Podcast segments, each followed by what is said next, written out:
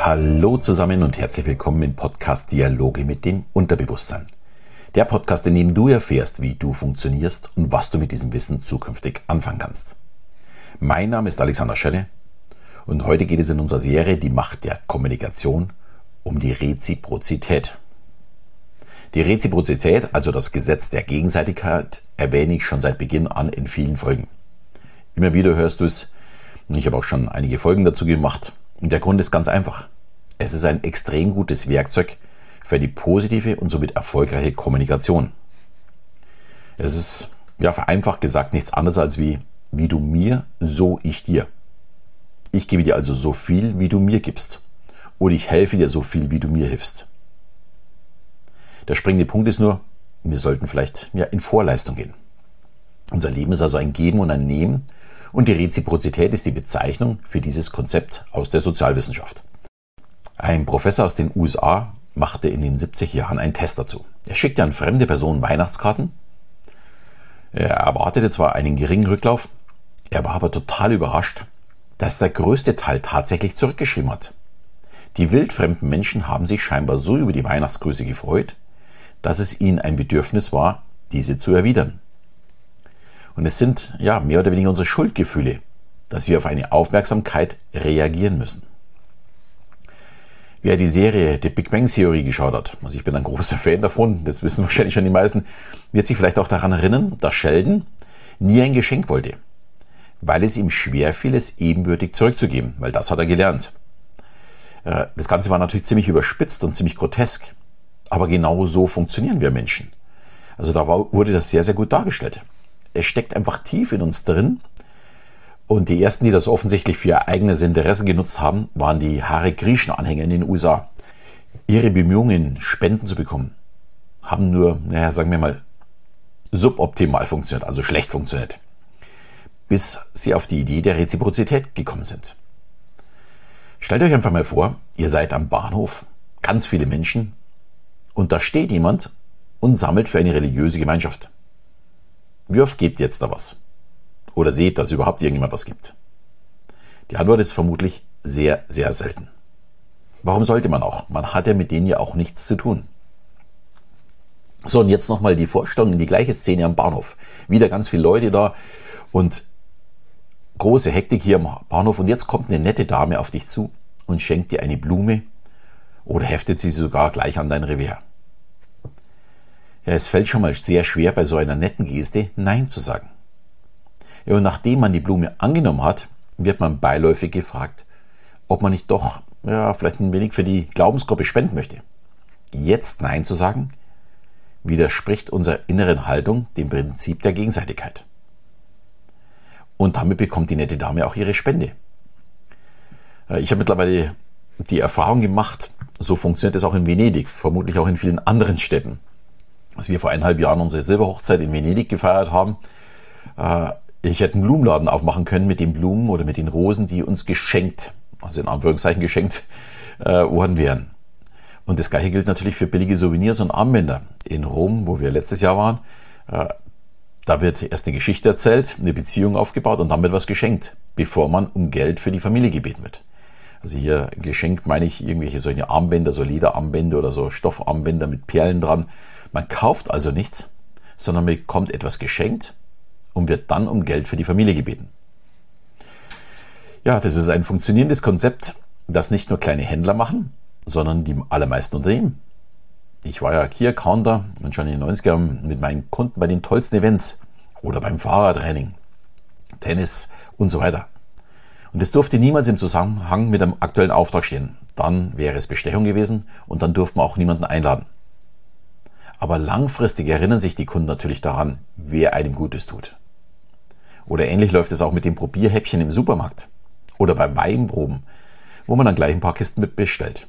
Oder bei Tupperveranstaltungen. Die hat sich doch so viel Mühe gegeben. Jetzt muss ich hier doch auch irgendetwas abkaufen. Hm? Klingelt es da? Ja, dabei hat es schon jeden erwischt. Und ich finde es auch absolut okay.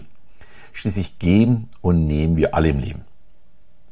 Und wenn mir die Hari Krishna Dame mit der Blume ein Lächeln ins Gesicht gezaubert hat, dann gebe ich doch gerne und genieße meine gute Laune. Das ist doch auch schon irgendwie was wert, oder nicht?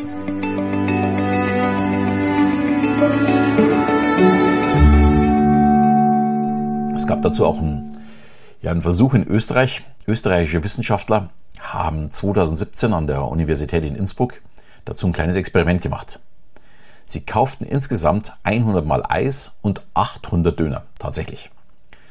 Und das Zugeständnis für den Verkäufer war schon vorab gereichtes Trinkgeld oder Lob und Anerkennung.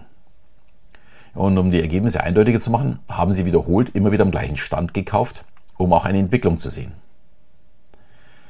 Und bei der Analyse der gewonnenen Daten sah man, wer schon bei der Bestellung Trinkgeld gibt und nicht zu den Verkäufen ist, erhält deutlich mehr.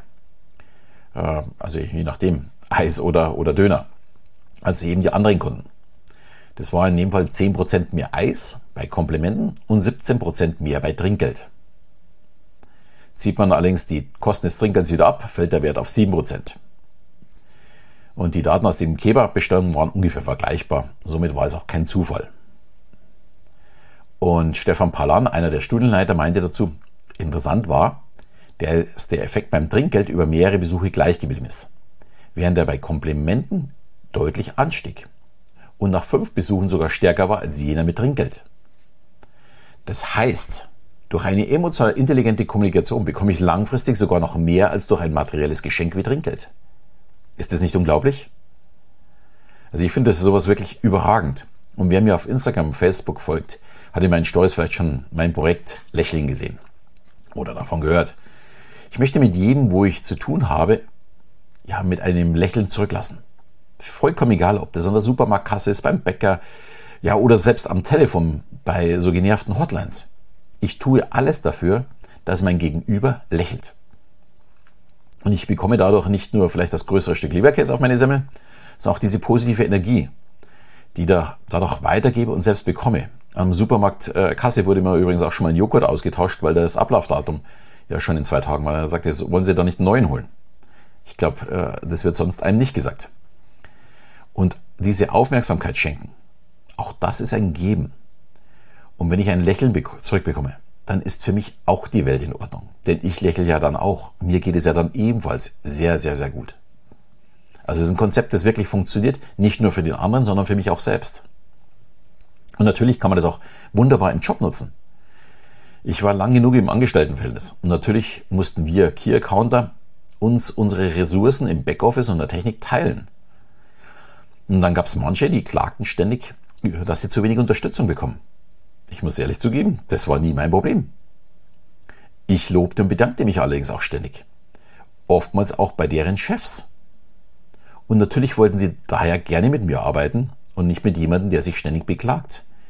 Ich habe am Schluss den Chefs gegebenenfalls sogar E-Mails geschrieben und habe mich bedankt für die tolle Zusammenarbeit damit der Chef auch weiß, wie gut das sein Mitarbeiter ist. Und das war natürlich für Mitarbeiter super.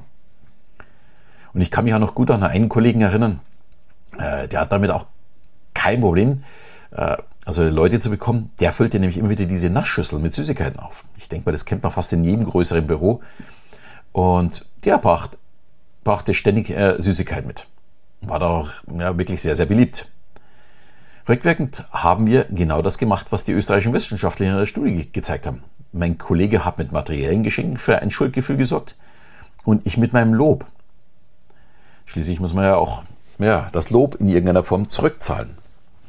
Ich finde es unheimlich spannend, dass, also ich kannte ja diese Studie oder die gab es ja damals ja noch gar nicht, dass wir genau dieselbe Erfahrung gemacht haben, als wir, als wir die in dieser Studie festgestellt haben und auch mit zwei unterschiedlichen Wegen. Hier vielen Dank an Matthias, der in dem Fall der Kollege mit den Süßigkeiten war, was ich echt super fand. Dann eine ziemlich gerissene Geschichte noch, die ganz ohne Forschung äh, ja, stattgefunden hat, gibt es aus dem Jahr 1957. Der Verkäufer Vance, ich hoffe, ich spreche das richtig aus, mit V schreibt man den, Vance Packard oder Packard, erlaubte den Kunden, sich beliebig große Stücke von einem Käse zum Probieren abzuschneiden. Und nach dem Gesetz der Gegenseitigkeit ist natürlich im Anschluss beim großen Stück das Schuldgefühl auch größer. Also umso gieriger jemand war, umso größer musste im Anschluss die Wiedergutmachung sein. Und mit dieser Masche verkaufte dieser ja wirkliche Marketing-Spezialist in wenigen Stunden 500 Kilo Käse. Das ist unglaublich, oder? Ähm, auch Spendenaufrufe funktionieren mit kleinen Geschenk besser. Bei einem Spendenaufruf zu Weihnachten ist der Rücklauf naja, so bei ca. 18 Prozent. Wenn aber in dem Brief noch geschenkte Postkarten dabei sind, erhöht sich diese Quote auf 35 Prozent, also fast auf das Doppelte. Und vielleicht bekommst du ja auch immer diese UNICEF-Weihnachtsgrüße. Und jetzt weißt du auch, warum da eigentlich immer Postkarten mit dabei sind, obwohl du keine bestellt hattest oder vielleicht auch gar keine wolltest. Wenn dich also zukünftig jemand beeinflussen möchte, dann weißt du jetzt, was er vorhat und warum du den Drang hast, etwas zurückgeben zu wollen. Und jetzt kannst du auch frei entscheiden, wie du mit der Situation umgehst. Es gibt kein wirkliches Gesetz der Gegenseitigkeit. Es findet nur in unserem Kopf statt. Und man sollte auch beachten, wir Menschen funktionieren einfach so. Und vielleicht ist es noch viel schöner und besser, wenn man einfach selbst in Vorleistung geht. Jemanden zum Lächeln bringen, zu helfen oder auch zu loben. Das sind alles Dinge, die uns nicht wehtun, aber extrem hilfreich sind, um selbst Hilfe zu bekommen. Ich kann nur jedem empfehlen, möglichst viel in Vorleistung zu gehen. Am Ende profitierst du davon, alles mehrfach zurückzubekommen. Ich habe natürlich passend zu der Folge auch ein Geschenk, wobei das Geschenk habe ich eigentlich immer. Wer noch mehr zu mir wissen möchte oder erfahren möchte, wie ich Menschen lese, beziehungsweise wie ich in meinem Job als Mentalist agiere und wie einfach es sein kann, mit ein paar ja, mehr Informationen, die man vom anderen erhält, mehr im Leben zu erreichen. Für all diejenigen habe ich ein 90-minütiges Webinar. Und gleich mal vorneweg, es ist natürlich auch kostenlos wie dieser Podcast. Du musst mir nur deine Zeit schenken und dich natürlich anmelden zu dem Webinar Die Geheimnisse eines Mentalisten. Den Link mit allen Informationen stelle ich euch natürlich wie immer in die Shownotes. Nein, natürlich musst du am Ende nichts kaufen. Es wird außer einem persönlichen Gespräch auch nichts angeboten. Und ich erkläre sogar, wie die Tricks funktionieren, äh, ja, wie man am Schluss normalerweise Umsatz macht. Also da gehen wir auch drauf ein. Ja, und in der nächsten Folge dieser Serie geht es dann um das Framing, dem Erzählrahmen. Und natürlich würde ich mich jetzt auch sehr freuen, wenn du diese Serie auch mal mit deinen Freunden teilst oder vielleicht auch mit Kollegen. Ich bin mir sicher, von diesem Thema kann jeder profitieren. Und ich würde mich auch sehr freuen, wie du, wenn du wie immer ja, mir so eine 5-Sterne-Bewertung hinterlässt in deiner Podcast-App. Und in diesem Sinne verabschiede ich mich bis zum nächsten Mal, wenn es wieder heißt Dialoge mit dem Unterbewusstsein.